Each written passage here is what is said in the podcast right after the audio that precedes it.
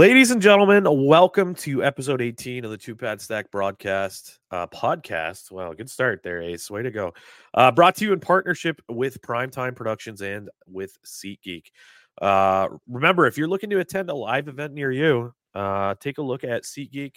They've got a really cool app that'll uh, show you uh, dynamic pricing, show you if, it, if it's a good deal compared to market value with a nice green color, or if maybe the the pricing is a little higher than what it should be and it'd be red. Maybe it's a little time to, to wait before you buy those tickets.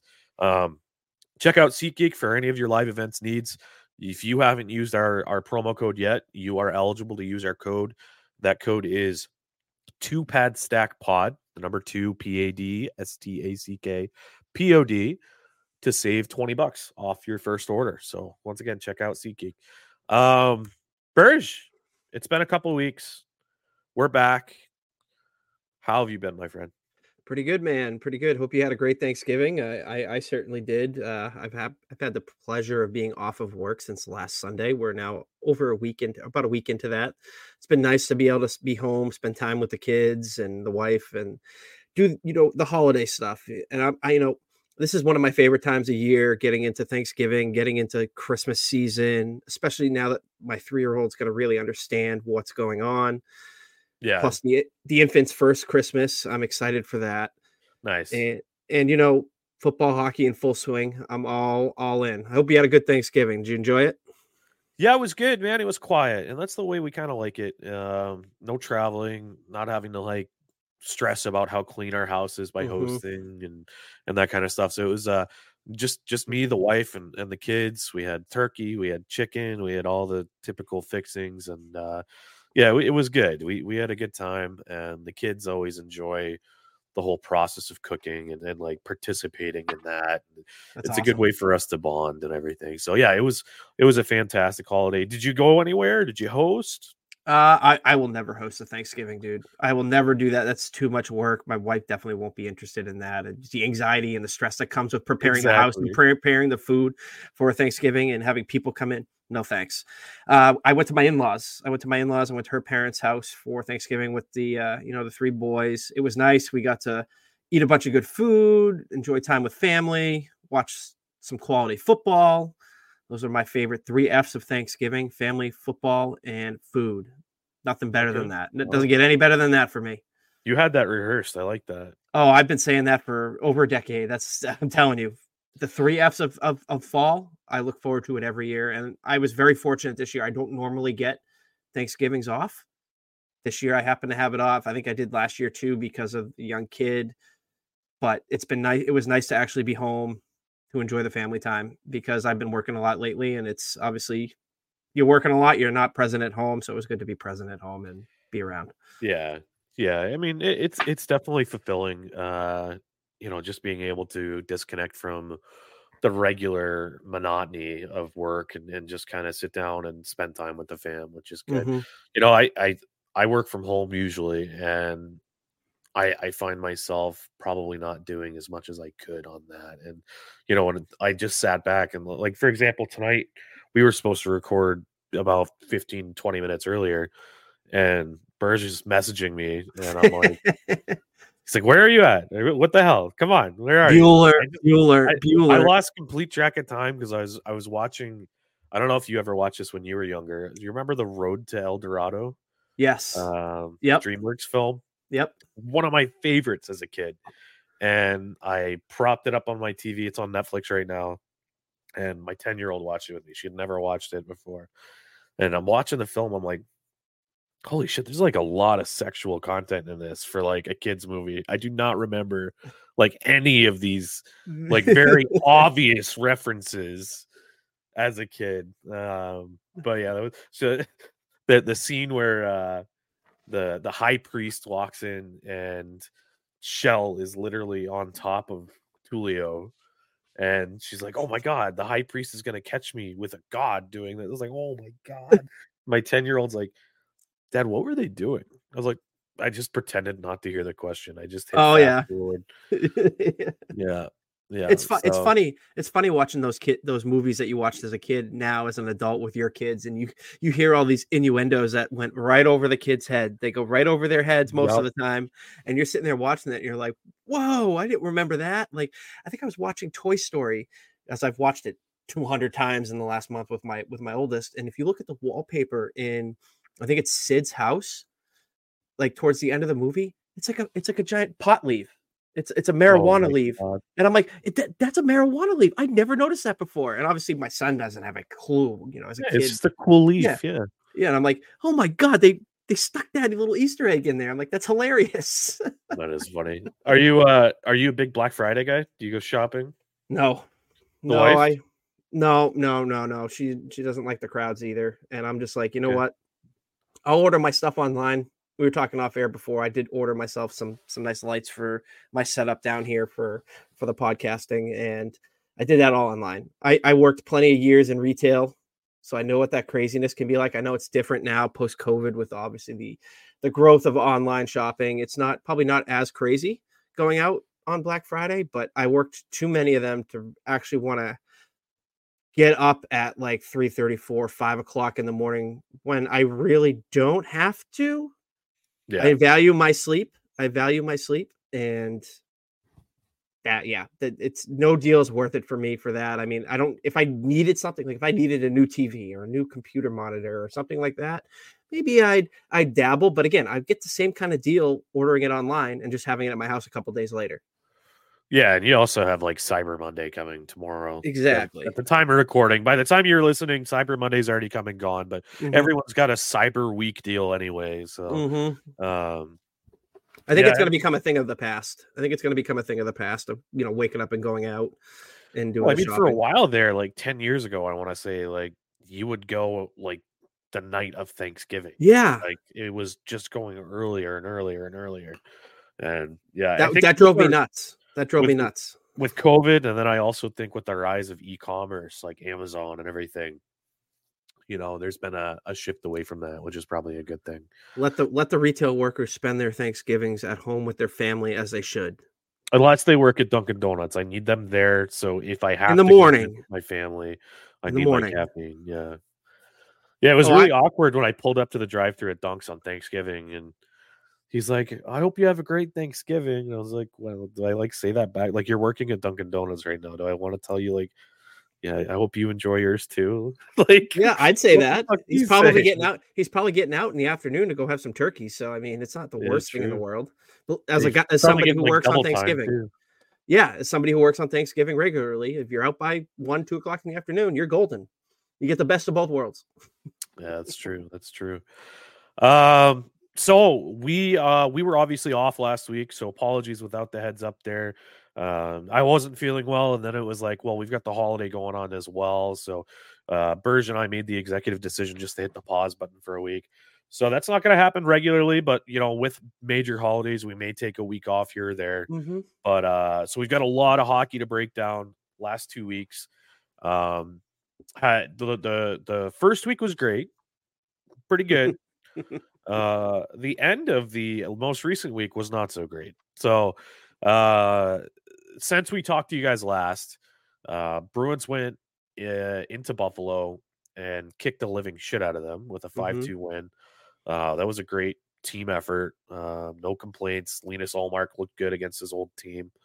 Uh, and then the Bruins hosted uh, Les Montreal Canadiens, and uh, that went well as- well. Another 5 2 Mhm. win, back to back 5 2 wins.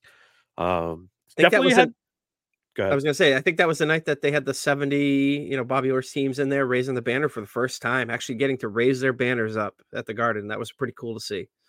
Yeah, what a treat for those guys. Because I mean, let's just be honest, like the whole experience of being a professional hockey player in the 70s is uh, you know exponentially different than what it is today. Mhm. You know, there's they they could go and finish their game and then they would go to uh Saugus at the uh what is the name of the Chinese restaurant Uh, again? Kowloon.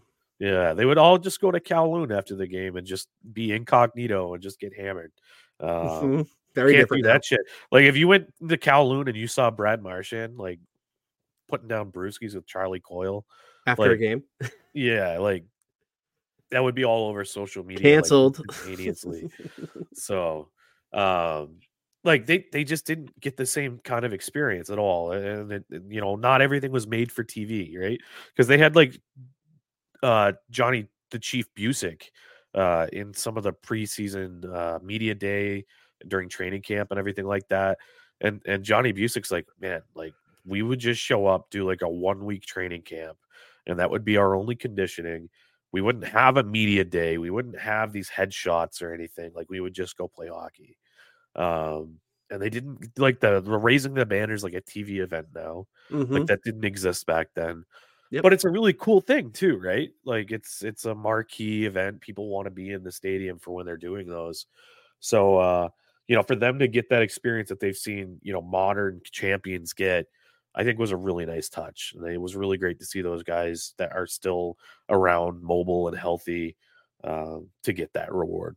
any anytime you get to see those big bad Bruins of the of the 70s with Bobby Orr, Derek Sanderson, Chief Bucyk, Jerry Cheevers, I could go on naming all of them. But anytime you get to see them come back to the garden, it's a spectacle and you want to be in the building for something like that. And I can remember years back when they were in the playoffs and Bobby Orr was, I want to say it was in 2011, he actually was there at the garden after Nathan Horton got hurt and was the one waving Nathan Horton's flag. And the building went absolutely nuts. It went nuts. And anytime you get to bring those legends back into the building, I think it's great. As, as a as a as a scholar of nostalgia, that's that's like the name of my game. Anything nostalgic, I'm a sucker for. So anything like that, sign me up. If I could have been in the building on that during that game, I would have been there because that would have been something great to see. And something would would have been great to take like my father to. My yeah, dad, yeah, absolutely. you know what I mean? You can bond over that.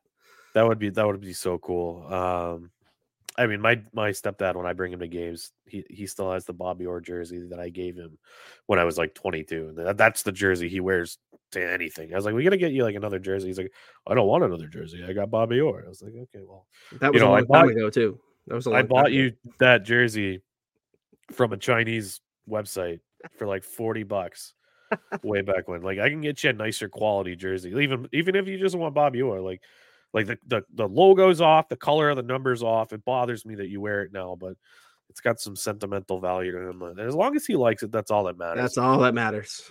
Absolutely. I on that note there uh about that team, uh the big bad Bruins, the, the 70s and everything. Um in previous years, I haven't really thought of Phil Esposito in a super positive way.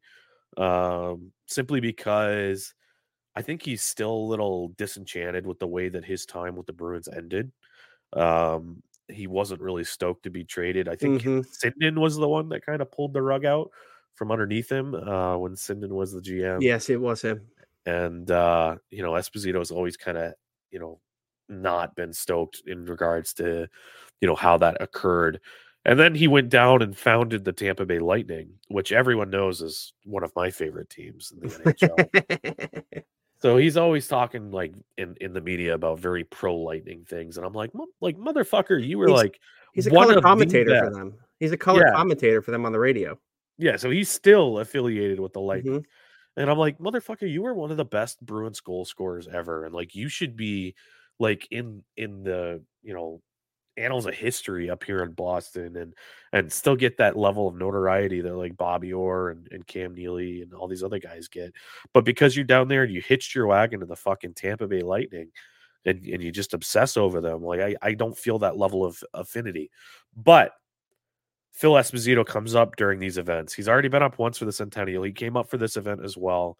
And I think him being around his teammates from back then, he was on an interview and he was talking about how he hasn't seen some of these guys since he was on the team Mhm. in the 70s.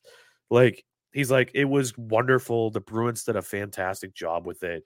It was great to be involved.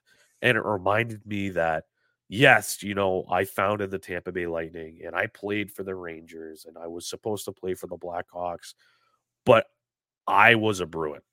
And when I played hockey, I I'm a Bruin. I'm sorry, all these other teams. And hearing him say that, like just that nod back to the legacy that he does mm-hmm. have with the eight spoke to be. And he, it, it, it, seemed like he, he, for the longest time, he was kind of suppressing that and burying it in favor of what he had going on currently, which I understand. Mm-hmm. You know, you want to build your, your audience and, and, you know, build your brand with your baby. That's your baby. But it, it shouldn't come at the expense of a great experience that you did have. Absolutely. So I'm really, I'm stoked that he's, he's kind of getting back in touch with the fact that he's got black and gold in him. Absolutely. And you know, I you know, I remember re- reading the reports and reading all the stories back about when he did get traded. He was very upset about that trade. The trade ended up working out pretty good for the Bruins. I think they got Brad Park and Jean, Jean Ratelle back in that trade with the Rangers. So I think it, the trade ended up working out great for the Bruins, but yeah, he he is an absolute he's absolutely one of the greatest Bruins ever to put on the Spoke Bee and one of the moments that always will stand out to me, and it still chokes me up every time I watch it, is when he had his number retired. Ray Bourque was wearing number seven at the old Boston Garden. And in the ceremony, they were going to put his number up there, but Bourque was going to wear it. And Raymond Bourque, the class act that he is, came over, took off that number seven, had the 77 on underneath, and gave it to Phil Esposito. And I think it, somebody, I think it might have been uh, Esposito himself came out and said, I don't think I've ever been held spe- speechless, but like you had him speechless from that moment. An yeah. all-time great moment in Bruins history. If you haven't watched the the clip of that, if you're a new fan or or whatever, I highly recommend you go on YouTube and search the retirement ceremony for Phil Esposito because it is an all-time moment in Bruins history. Yeah, it's fantastic, and, and that that encapsulates who Phil Esposito is really well, I believe, because he he's a guy that'll talk. He loves talking. Mm-hmm. He, that that he just nailed it. Like for the first time ever, I was speechless. And mm-hmm. you know, it just goes to say, you know, what kind of an individual Raymond Bourque is. You know, Ray would have every right to claim, you know, I have a legacy already. You know, I'm the captain of this team. I think he was the captain. He was, yep. He was, yeah. yep. You know, I could definitely keep wearing this, but you know, as a nod of of respect towards the legacy of the franchise and Phil himself, you know, that was like the first like made for TV like big showmanship mm-hmm. like event on the ice, right?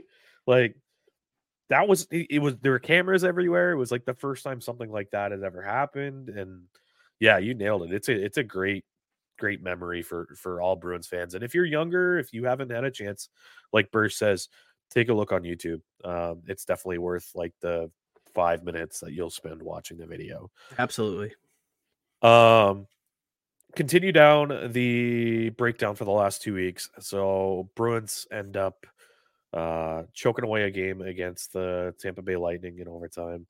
Uh, slight concern about the team's ability to play in extra time. Um, it seems like the Bruins, whenever they are in overtime, they either don't possess the puck at all, or when they do, they throw it away far too easily and they don't get the possession back. And it's just like the other team just plays keep away until we have players out there that are exhausted. And then it's just like an easy breakaway goal or a cross crease goal. And it's just like, yeah, it's frustrating. Well, what do you think is is the root cause for their inefficiencies in OT? I don't I don't know if it's so much that. I'm I'm growing concerned about their ability to close out these games against good teams. We this is the second time this year where they've really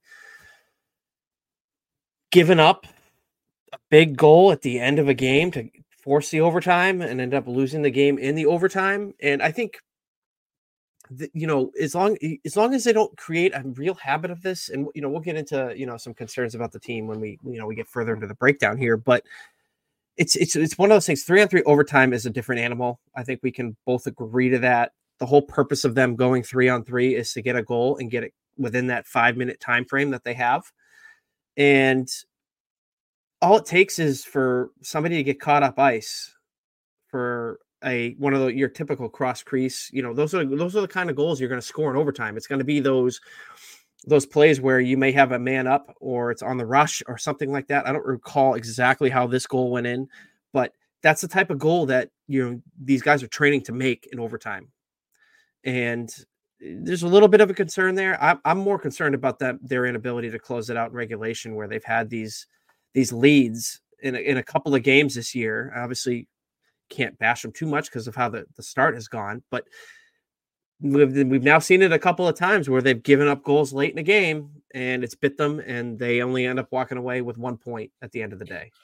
Yeah, it seems like there's some I don't want to say lack of killer instinct, but like there there there's simple plays to be made to clear the puck and they're almost looking for the perfect scenario to clear it rather than just clearing it.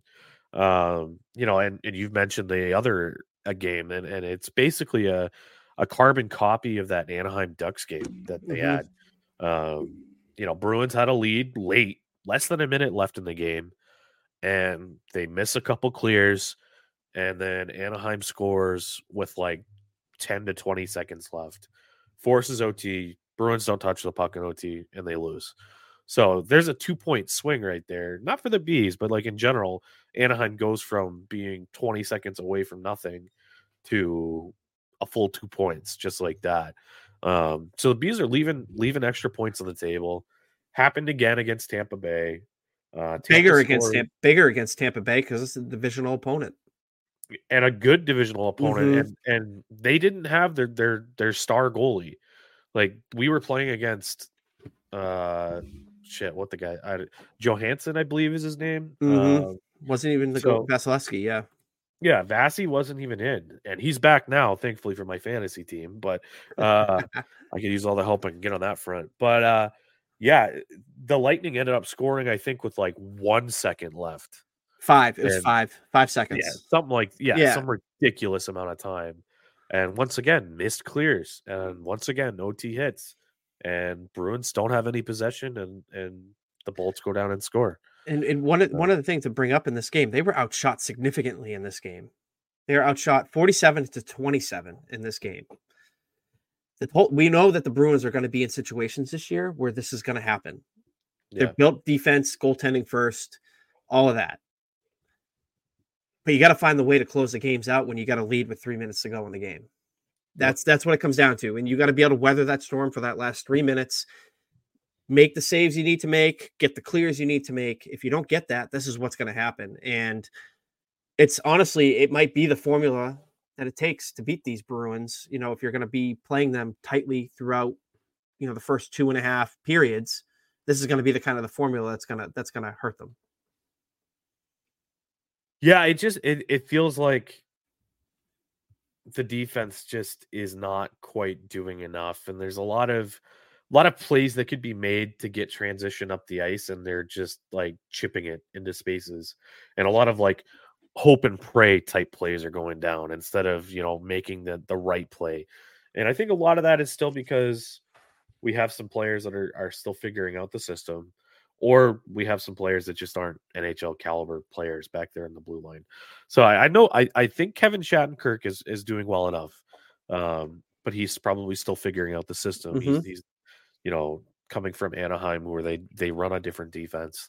Um, Ian Mitchell coming from Chicago.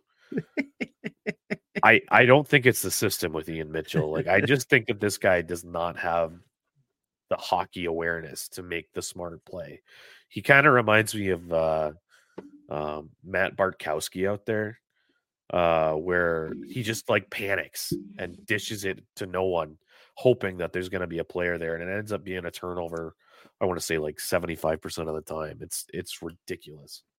They, they they they're also weathering injuries. They've had a lot of injuries on the back end, in the front end as well. Um, but yeah, I mean, as a seventh defenseman, you want him to come in there and just eat minutes and not show up. You don't want to hear his name. You don't I don't want to notice him. You don't want to notice him. Exactly. You want him to come out, make the safe play, and just eat minutes. That's that's his whole purpose as a seventh defenseman is to do that. And I know we we, we probably feel the same way about somebody on the forward lines that that that checks into the lineup frequently. We can get into that whenever you want. Patrick Brown, Patrick your boy. Brown. Yes. You want that same as the seventh defenseman, but that what is it, the 13th forward? You want him doing the same thing. Don't show up. We don't want to see you. If you score a goal, great. That's awesome. You show up that way. That's house Otherwise, money. That's house money. Exactly. Otherwise, go out there, eat your minutes, get on the bench. I don't want to notice you. I don't want to hear Don't your name. I don't even know if you're. I don't want to. I don't want even know you're in the lineup. If I turn tune into a game and you know halfway through the first period, I don't even know you're in the game. I don't even Yeah. want to know. Go out there, eat your minutes, play sound defensive hockey. That's it. And Yeah, I want I want to notice your name at, with a secondary assist on the score sheet. Like, oh, Boom. holy shit, you were! I didn't even know that guy was in the lineup. Yep. Like, Yep. Yep. Yeah, because because ninety percent of the time I'm gonna notice you because you fucked up. That's how I'm gonna notice you. Like, where were you? You blew your coverage on this guy. You left this guy wide open on the back door. You wired the puck around the boards when there was a simple play. Like there's there's like 13 other things you can do, and you do the exact opposite of that. and I'm like just face palming so hard. It's, it's Ah. the worst. I get that. Um, I get that. yeah, and honestly, you know, shout out to the to Oscar Steen fans. Like I think Oscar Steen is suddenly somebody that I think is probably who I would like on this fourth line right now over Patrick Brown. Um Don't ever shout out that infatuation. He can fit not in. Not the infatuation, just the player. You know, I don't I don't subscribe to fan clubs uh for individuals. Like I'm a Bruins fan. I'm not a I'm not a Jakub Lauko fan. You know what I mean? Like it's if you wear black and gold as long as you're not a piece of shit like Mitchell Miller, I'm going to be your like supporting you. So um anyways, yeah. Bruins end up pulling off a win against the Florida Panthers. 3 to 1. Uh, thought that was a really good divisional matchup. Charlie McAvoy was getting lit up in this game, and it started off very not good. Like the Panthers were out possessing, out skating, out hitting. They had like uh, 10 shots uh, when the Bruins had like one, and uh, they, the Bruins just didn't start on time. But they weathered the storm and they got a goal back in the first period to bring it even. And then in the second and third period, they played their game and they played the way that the Bruins have to if they're going to be successful this year. Um, what were your thoughts about the Panthers game? I want to go back a little bit here too to kind of Okay. it's gonna it's gonna pan into my thoughts on this. Yeah, yeah. The the uh, the Montreal Canadiens game and the Tampa Bay Lightning game was the first time we saw a consecutive start for a goaltender, Jeremy Swayman. I heard a lot of people saying, "Oh, Ullmark wanted the Panthers. He wanted the Panthers." Well, I don't. I want to know your thoughts on that as to why they made the decision to go with the consecutive start when they did. Is it because Linus Ullmark wanted revenge against the Panthers? Like, are we going to buy into that narrative that, like, oh, the team listened to him and he's going to go play against the team he wants to play against? Are we going to subscribe to that? Or are we just going to subscribe to the fact that, hey, Swayman's been playing very, very well. He's arguably been better than the better of the two. And that's no knock on Linus Ullmark as to how he's played, but he's been the better of the two out of the gate. So they gave him the consecutive start. Do you think they should have done it when they did it? You know, I don't know if I eh, eh, yeah, technically it was it was back to back starts, but I think that because there was a back to back game, I don't think it was Linus Ullmark that made the call. I think goalie Bob Essensa likes the matchup that Linus Ullmark provides against Florida over Jeremy Swayman for one reason or another. I can't ever pretend like I know what goalie Bob Essensa is saying, but from from what I had heard is that the Bruins wanted Ullmark against Florida, so it wasn't it wasn't as much of a nod towards Swayman saying, "All right, here you go, kid, you deserve back to back starts," but it was a strategic planning of we want Ullmark versus Florida. Um, but I agree with you though. I think that Swayman at that point deserved another start. Uh, you could argue that both of them deserved a consecutive start at that point, but Swayman has Yeah. been the better guy. Yeah, and that and that continues. I mean, it goes right back to the most recent games, even after the Florida Panthers game. Like Swayman was let out to dry against that Detroit team. Uh five two loss in that game. Um probably could have made a couple saves that he didn't, but uh defense is just playing like dog water.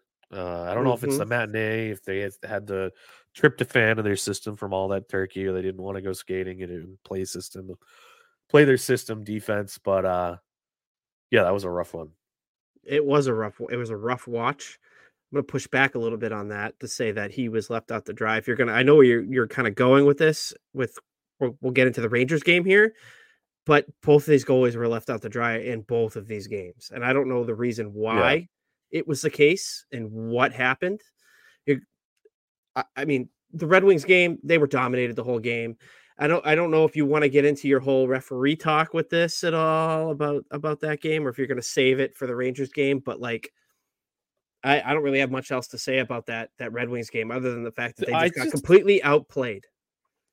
Yeah, no, they did, and and you know you can have your complaints about the officiating all you want. I do, I do it often when there's bad calls. I vocalize that a lot because uh, I honestly this year I have seen some of the worst fucking officiating I have seen in my entire time of watching hockey, and I just I don't know what the fuck's going on. Like it's, it's across the, all sports. It's across all sports this year, man.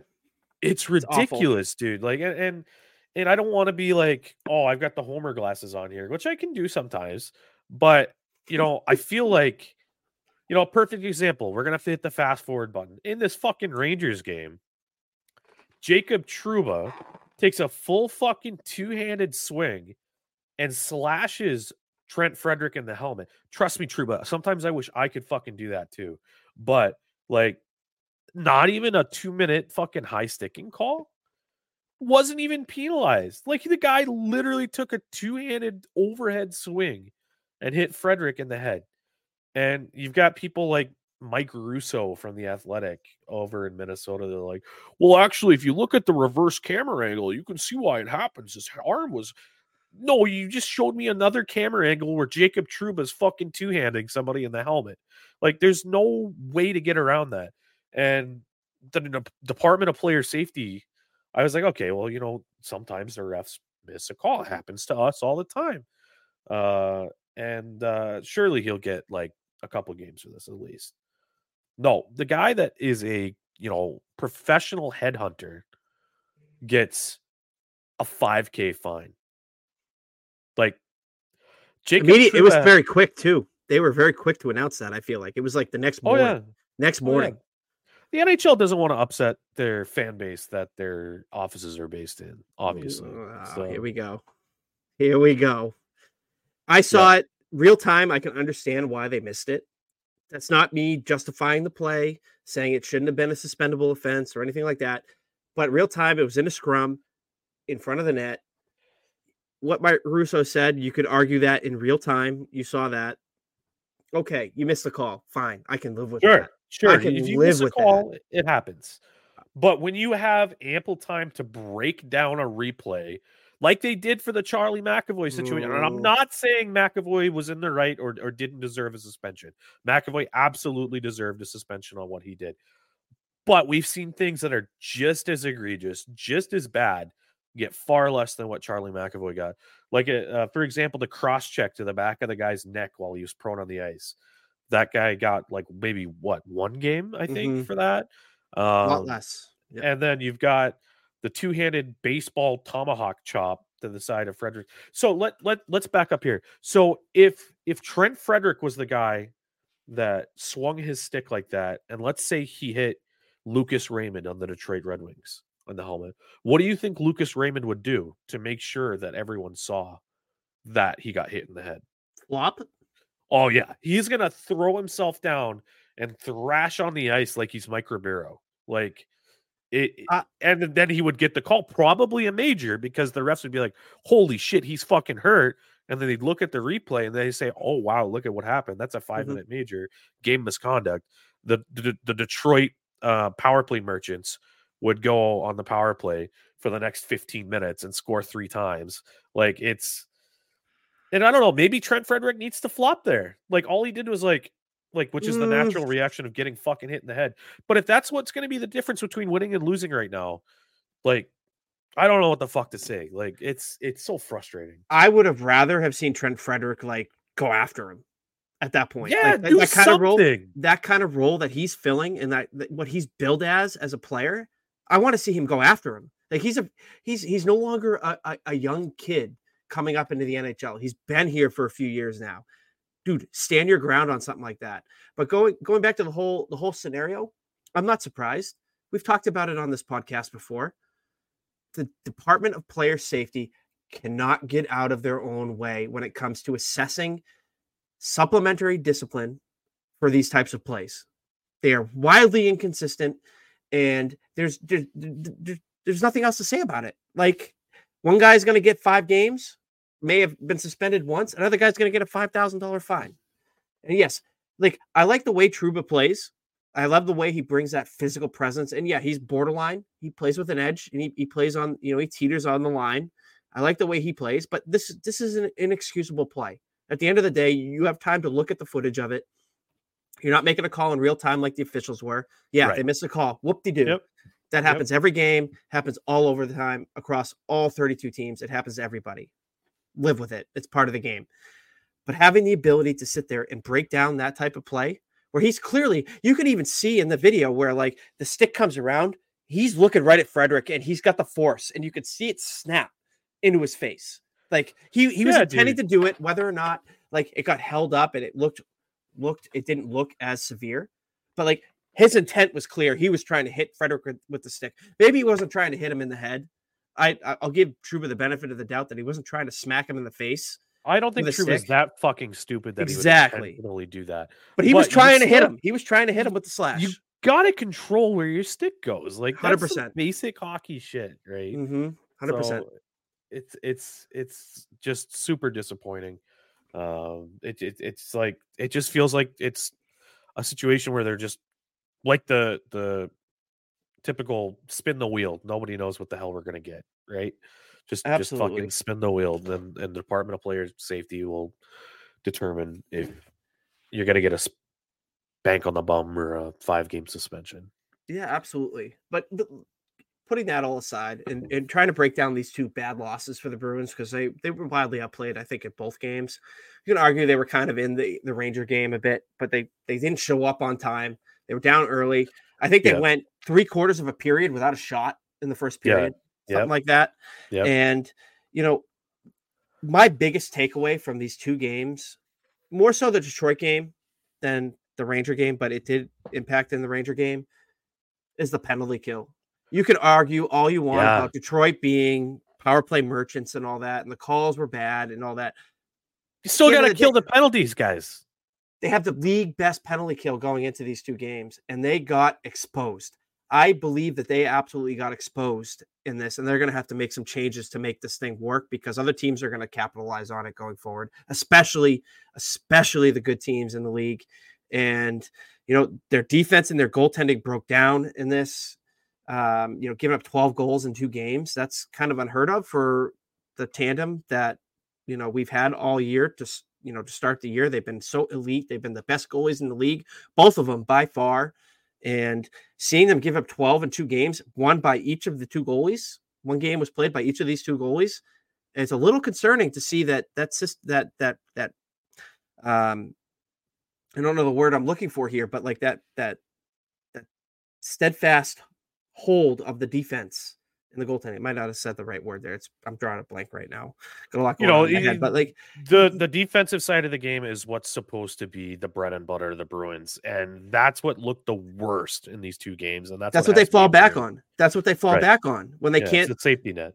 You know, and you know once and, and you know say what you want about the game but once the rangers had four goals in this game i'm like i don't think the bruins can can hang with this because we're you know we're talking all year like the bruins have got to win games. They got to win them the greasy way 2-1 3-2 4-3 that kind of that kind of win. And once the rangers got 4-5 i'm like all right that's it. And i mean the bruins did score four in this one which was good. They were playing a geriatric version of jonathan quick who has been really good as the backup there in New York. What a surprise, man! Yeah, big time. I thought I thought his career was cooked.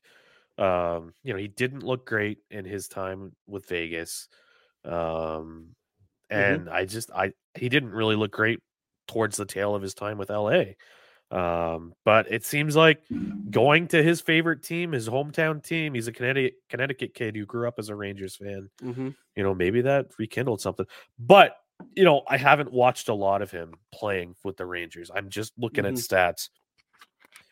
He uh he looked a little scrambly in that there against the Bruins mm-hmm. and I mean, the bees still scored four goals, and as I mentioned to Burg earlier today, I saw a stat that even though we couldn't keep the puck out of our own damn net, Bruins generated the most high danger scoring chances that they did all season in that Rangers game. So it's not all bad. There's still some things that the Bruins can take away as positives. You know, we'll take those moral victories like the Canadiens teams did for a long time. And uh, you know, I think I think they just gotta go back to basics, get a couple practice days in, figure out what the hell's going on in in the def- defensive end here. And uh, you know, I don't know. We'll see how it goes. Bruins are back in action on uh, Monday. tomorrow. Yeah, tomorrow, tomorrow. Monday. So day before you're hearing this episode, bees are back at it. Who who are they playing? I don't even remember. They are playing the Columbus Blue Jackets on the road. Oh, okay. Well, that, that should be a Should good game get- to rebound. Get right, a get right game. You know, can we talk about Charlie McAvoy cleaning out his own teammate in the Ranger game, Matty Poitras? yeah, I thought what he, a I thought sure beautiful was hit by. Charlie McAvoy. I thought for sure he was Matt Poitras was concussed on that. He ended up coming back in, which was really promising to see. But like, I don't know what happened there. I mean, just a bang bang play. As It was a great Jack hit. Edwards says Keystone Cops. Just fucking ridiculous. Like and this was right on the heels of the Bruins like getting outshot 10 nothing. And then Mhm. Charlie McAvoy lights up Matty Poitras. And I'm like, oh, here we go. And so not only we're getting our fucking asses kicked, it's already two nothing, I think, at this point as Mhm. well. then Charlie McAvoy destroys our youngest player. Um, and like you said, when when he got up, he looked like he didn't know what dimension he was in. Mhm. Like it looked like he just stepped through the the uh wardrobe and it is in Narnia or something. like he uh he was struggling and I was like, dude, like it might be a few games till we see Matt Poitras back. But thank goodness, I don't know, maybe it's that you know, you have ki- young kids, toddlers and shit. I'm not saying Matt Poitras's a toddler, but these kids can fall and they bounce right back up Yeah. real quick. I'm like, holy shit! Like these kids are made out of rubber, right? Like Yeah. maybe Matty Matty Poitras still has some of that toddler rubberized, uh, you know, bones shit going on. Still, who knows? it's good that he's all right because we can sit here and we can laugh about it right now. Exactly, exactly. Yeah, and I thought, um, you know, especially in that Florida game, once again, uh, I think Matty Poitras made another poor turnover. Mhm. Um, maybe it was the Detroit game. I forget. They're all. It's been two weeks, guys. They're all fucking blending in together for me now. My life's a blur. Anyways, uh, Matty Poitras made a, a once again a, a, a rookie mistake, which is gonna happen. Gotta the live with it. Rookie mistake. And you know what does Jim Montgomery do? Doesn't limit his time, sends him right back out there the Love next it. shift, and he has some of his best shifts he's had, and and he's been really really good. So yeah, I definitely shout out to Jimmy Montgomery on on that side of things. I think he's handling the young kids really really well. Um, I'm liking the development that I'm seeing out of the younger players. So And, and and talking about Montgomery, I eh, there was a there was a point in that Ranger game. I think they were down two. Was it two nothing or three nothing at that point where they were getting outshot?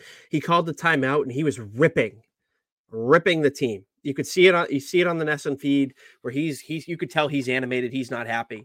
And what do they do after that? They come back and they they tie a game. So that was a great great display of coaching to take Yeah. that time out there absolutely, slow the game down, start talking or yelling at your team to say, "Get your heads out of your asses here. Let's go." Like this isn't a this isn't Pee Wee hockey. Come on, yeah, yeah. get out here now. We got to get some shots to if we're going to score goals. And lo and behold, it worked. So I thought that was a great display of coaching on his part to take that time out when he did and to to, to communicate the way that he did because it clearly something set in with the guys on the on the bench and it worked.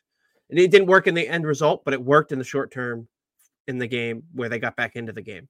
Absolutely. Yeah, it was it was really cool to see. It was kind of like a coaching chess match there in the first period because New York came out dominated once again. Like this has been a recurring theme for the Bruins in the last 2 weeks. Slow starts and they're finding themselves behind the eight ball and they're having to crawl back in. But anyways, like you said, Bruins are down 2 nothing, outshot 10 to 1. McAvoy destroys Matt Poitras, blah blah blah blah blah.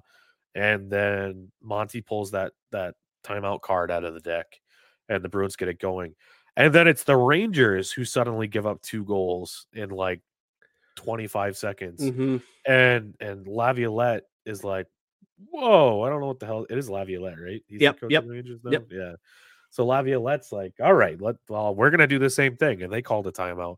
And then what happens is the Rangers have like a dominant shift immediately Mm-hmm. after that. So it's really kind of fascinating how that was happening. And you don't usually see, you know, coaching take an immediate impact on the on ice events in hockey as much as like other sports Mhm. you know because other other sports have a lot of like breaks in the play and a way to you know alter tactics on the fly um you know hockey's a little bit more of a free flowing natural sport that doesn't give you that chance to to do that um but to see some of that you know tactician you know check and checkers and the type of stuff from the coaching staff it, it was really cool to see Absolutely. And, you know, I, I hope we see more of it. I, again, I love that response from Montgomery. And, you know, going back to when they hired him, I, he was the favorite that I wanted them to hire back, you know, a year and a half to, you know, whatever it is, a year and a half ago. at want this point. Quinn?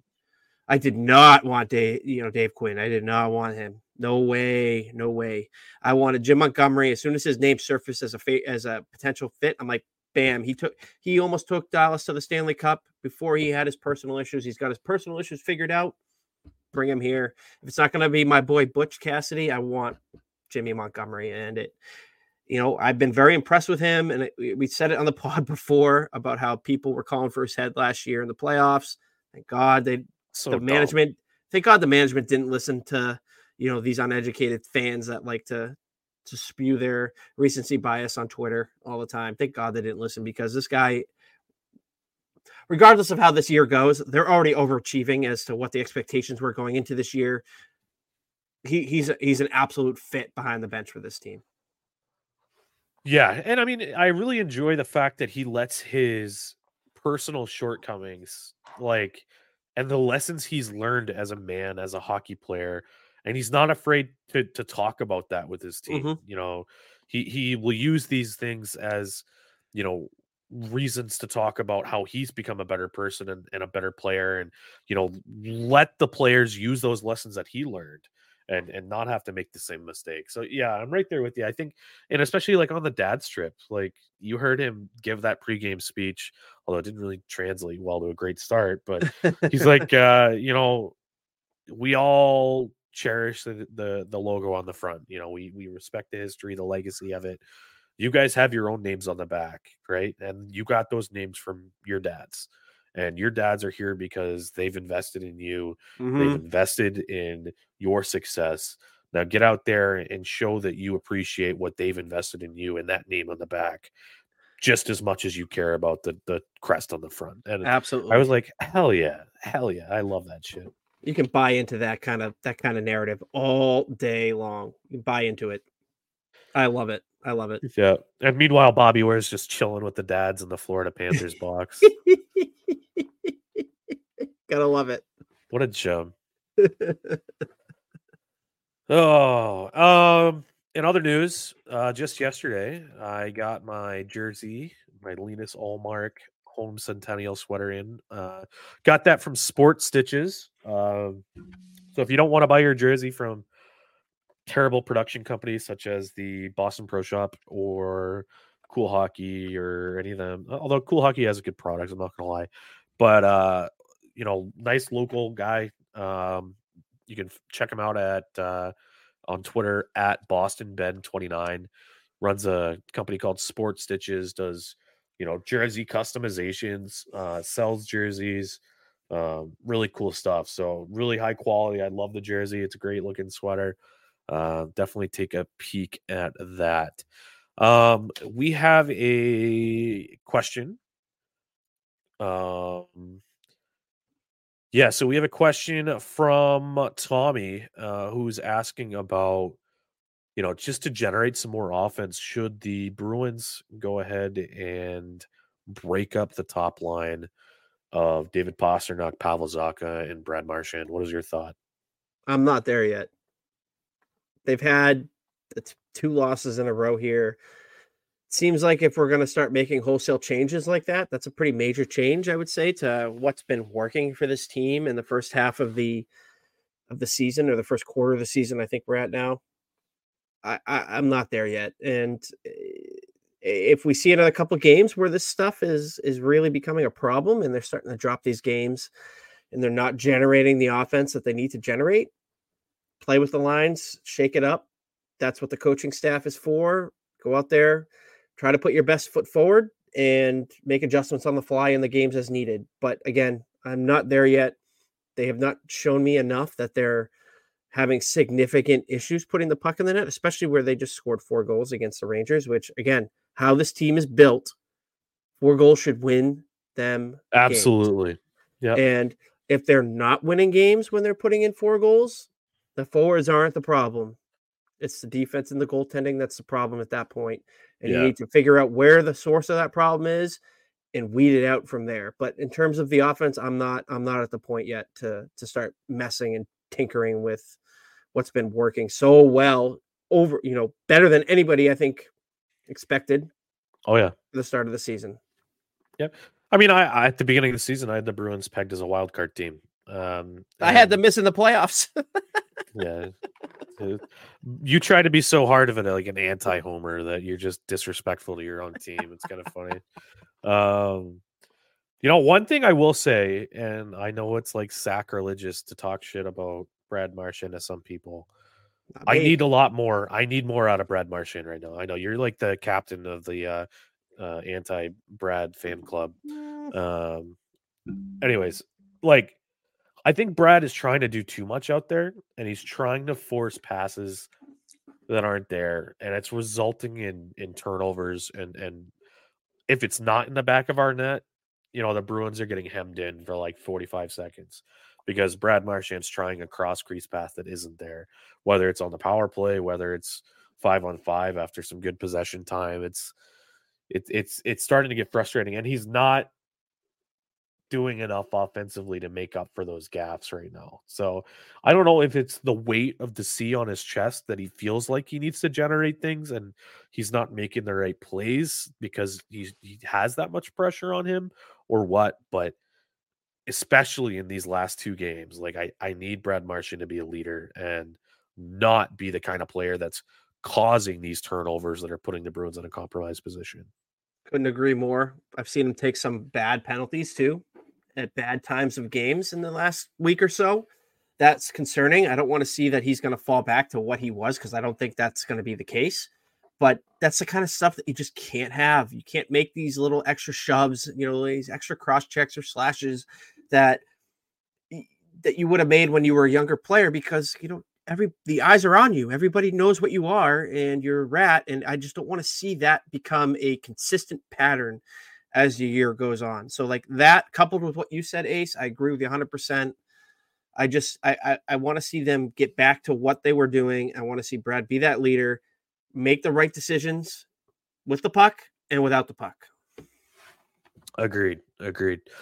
Um so the the the NHL has found itself under scrutiny lately for their new rule this year uh not allowing players to wear theme night jerseys or uh, go out there and, and do any kind of customization in favor of any type of cause or activism or anything like that.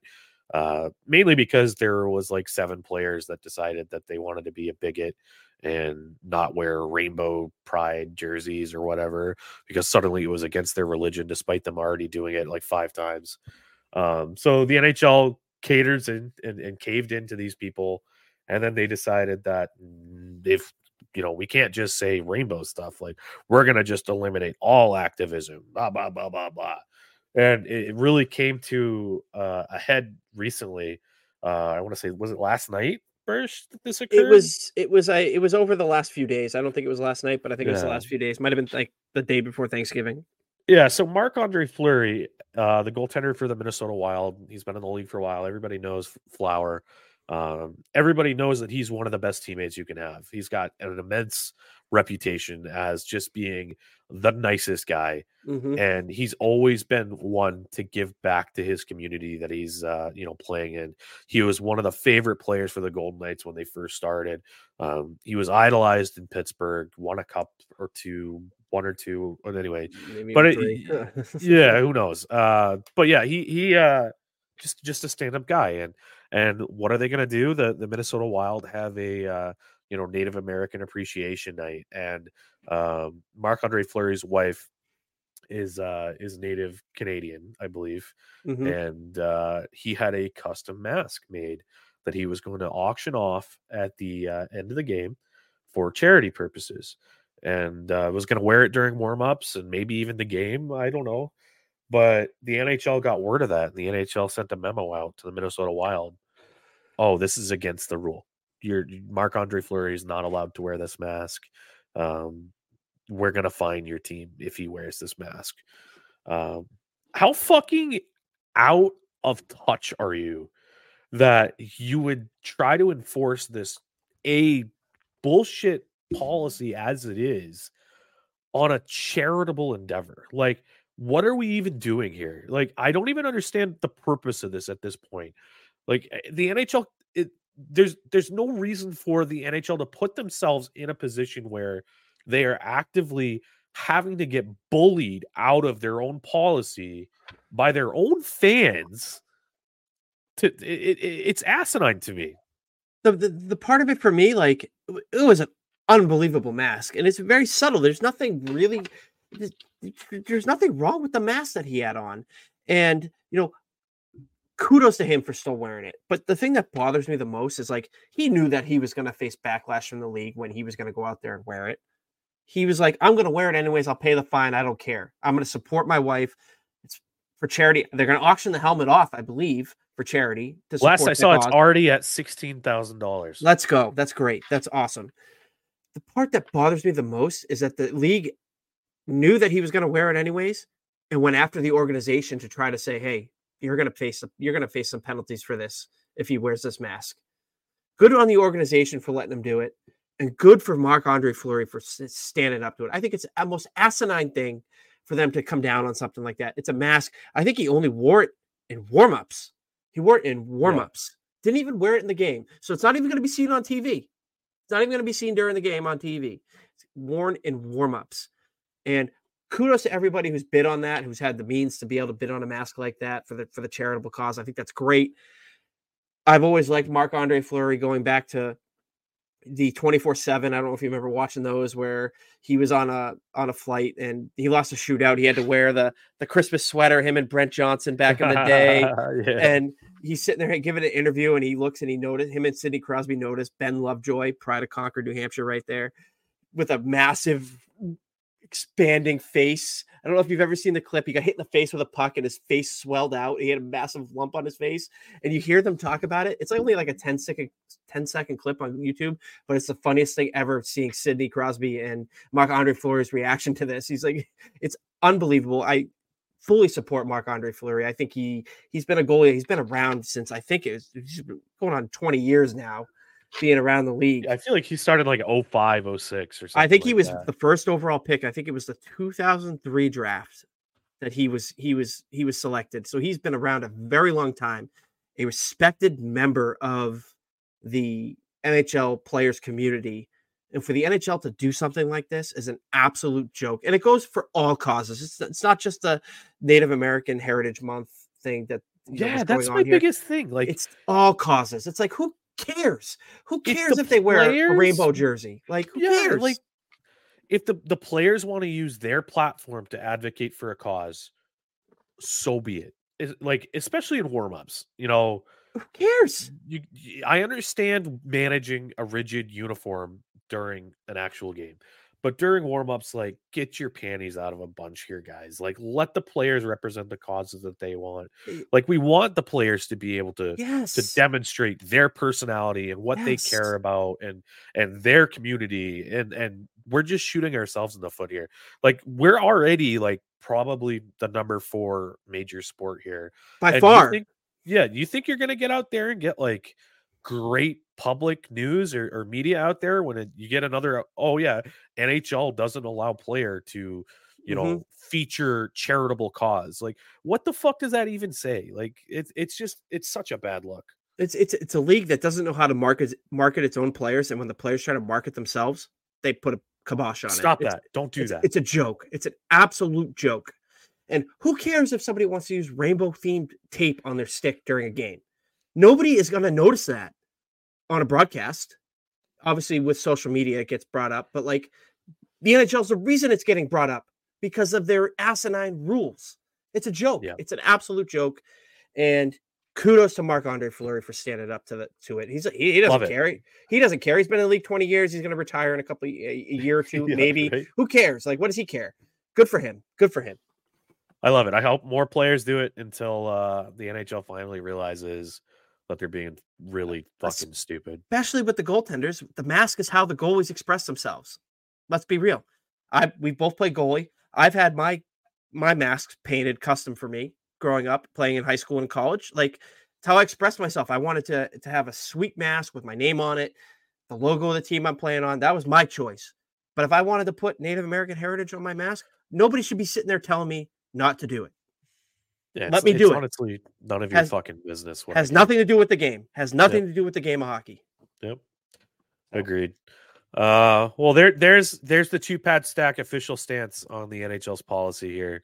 I don't think we're saying anything too alien or out of left field here. It's, it's, it's really just don't be a dick. Do the right thing. It's, Absolutely. it's it, it, it's free to not be an asshole. So, um, so as we're wrapping up today's episode, um, we're gonna wrap up with some somber news Mhm. um, from the Bruins side of things, the goaltending side of things. Um, former, so Mike Vaughn, the maker of the Vaughn brand goalie gear, was asked by Andy Moog to share the news that he was diagnosed with cancer, and and uh, nobody has gotten the news of what type of cancer. It's really irrelevant at this point right Mhm. now. Like what we would like to do here at the two pad stack is just express our well wishes, best of luck in this battle, Andy. Um, you know, our thoughts are with you. Um, it just really sucks. So, um, yeah, it, if you didn't know, uh, now you know. Um, and we're really hoping that Andy comes out of this on top. Absolutely. You know, Andy's one of my was my first favorite goalie uh, as a young young kid. Sent him letters. He sent me an autograph card back. You know, right after he was traded from Boston to Dallas, I got a nice Dallas card with his autograph on it. Had his poster on my closet door. Geez, until I was in high school, he was unbelievably my favorite goalie as a young kid. And seeing that news that came across, I think I shared it with you, Ace. It was it was awful to see that. And like you said, man, if Andy wants to listen to us here, we're pulling for you. We're sending you our best, and you know we hope that you you know can fight through this, get through it, and come out on top. And you know we're rooting for you here at the two Fuck, pads. fuck cancer, man. Fuck cancer. Awful, awful. It sucks. It sucks to see it, especially for you know somebody that's been he was a major part of my childhood and it, it really does it really does suck to to see that news come out for him so again wishing you the best in this battle we know we know you're a fighter you're a goalie like us goalies are battlers and we're gonna get through it Absolutely. On that note, here we're gonna go ahead and wrap up the episode. Um, it's been a good one, a lot of detail to go through. Uh, once again, back on the weekly cadence here, so we will see you guys uh, in December. Um, Christmas is right around the corner, so make sure you get out there, get that Christmas shopping done. It's not too early to start. Uh, but yeah, um, it was great having everybody in here listening to us. We appreciate your support. Um, make sure you follow us on all of our socials. You can follow uh, Burg at Burg the Goalie on Twitter. You can follow me at Ace in 603. Uh, that is 603 as in New Hampshire. Um, and uh, yeah, we'll uh, we'll catch y'all next week. all right have a good week man peace. Peace.